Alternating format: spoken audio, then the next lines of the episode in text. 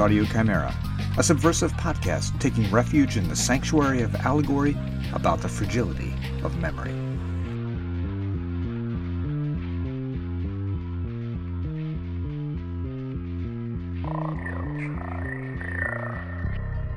This is episode fifty-nine, Science, Yes, and Art.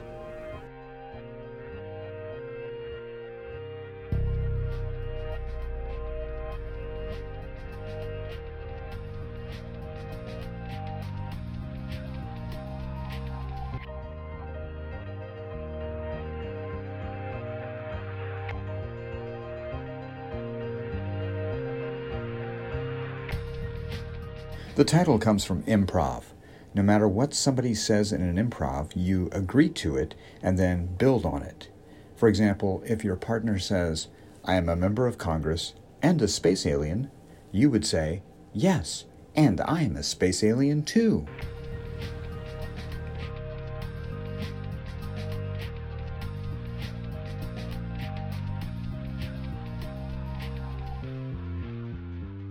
I may have mentioned this before. It really profoundly affected me. I was once at a college recruitment event, and on the program, it labeled the departments as science and non-science. When I mentioned this to several other faculty members, the science faculty had no problem with this. They defined the world as themselves and everybody else. But as a theater person, an artist, uh, I didn't think of myself as a non-science person.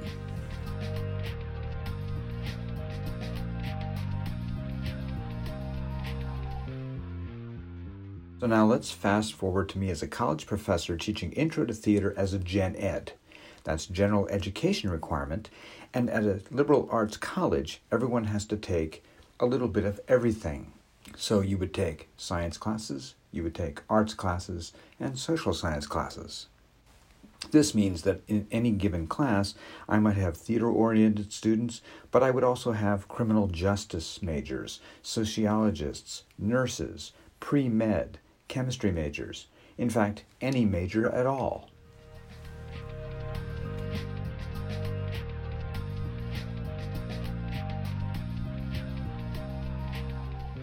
As a result of this, for years, I struggled with my research paper assignment. The assignment was, a student would choose, or I would assign them, a playwright, and then they had to research that playwright and determine what play of that playwright was the most significant. So that means which play was written about most often, uh, by scholars or other people, uh, which was produced most often, and so on.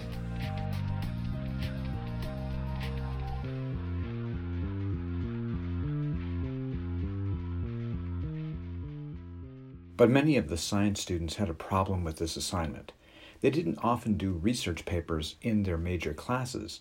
Instead, they would write lab reports, and these have a very specific, if you'll pardon the pun, formula.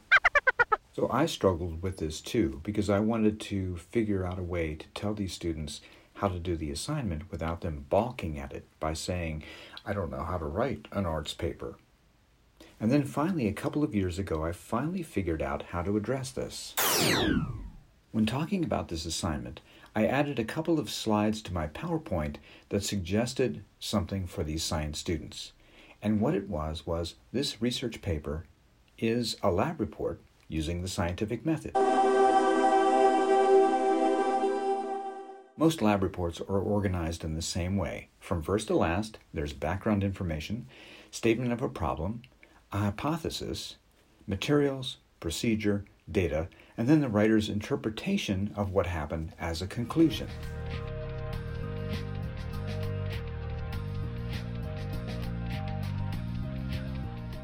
Having already explained the theater research paper, I then made comparisons between the different parts of my assignment and a lab report.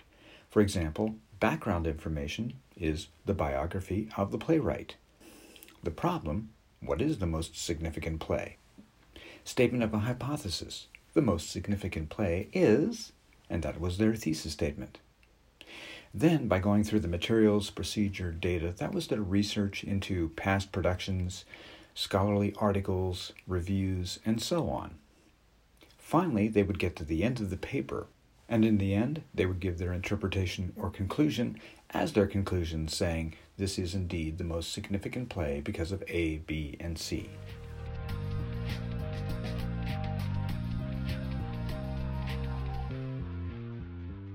I then continued by suggesting that, as a side note, my theatrical productions could also be viewed through the lens of the scientific method.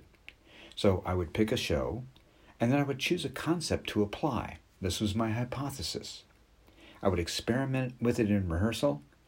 I let it run out in front of an audience, so that was part of the experiment as well, and then I would gather data from the audience's response to determine if the experiment was successful. We always followed our productions with a post-mortem discussion involving the director, the designer, uh, the tech crew, the actors, and audience members to determine what our conclusion would be. Was the production, in fact, successful?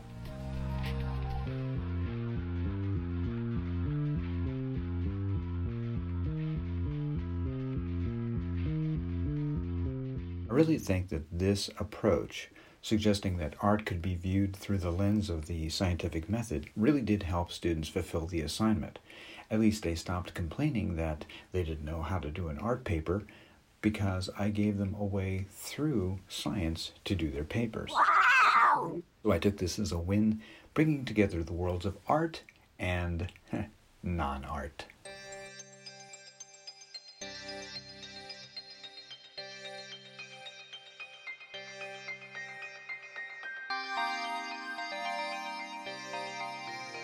Anything you want to hear more about from this podcast? I can elaborate. You can get in touch with me several ways. Join my Facebook group, Audio Chimera. Message me on WhatsApp.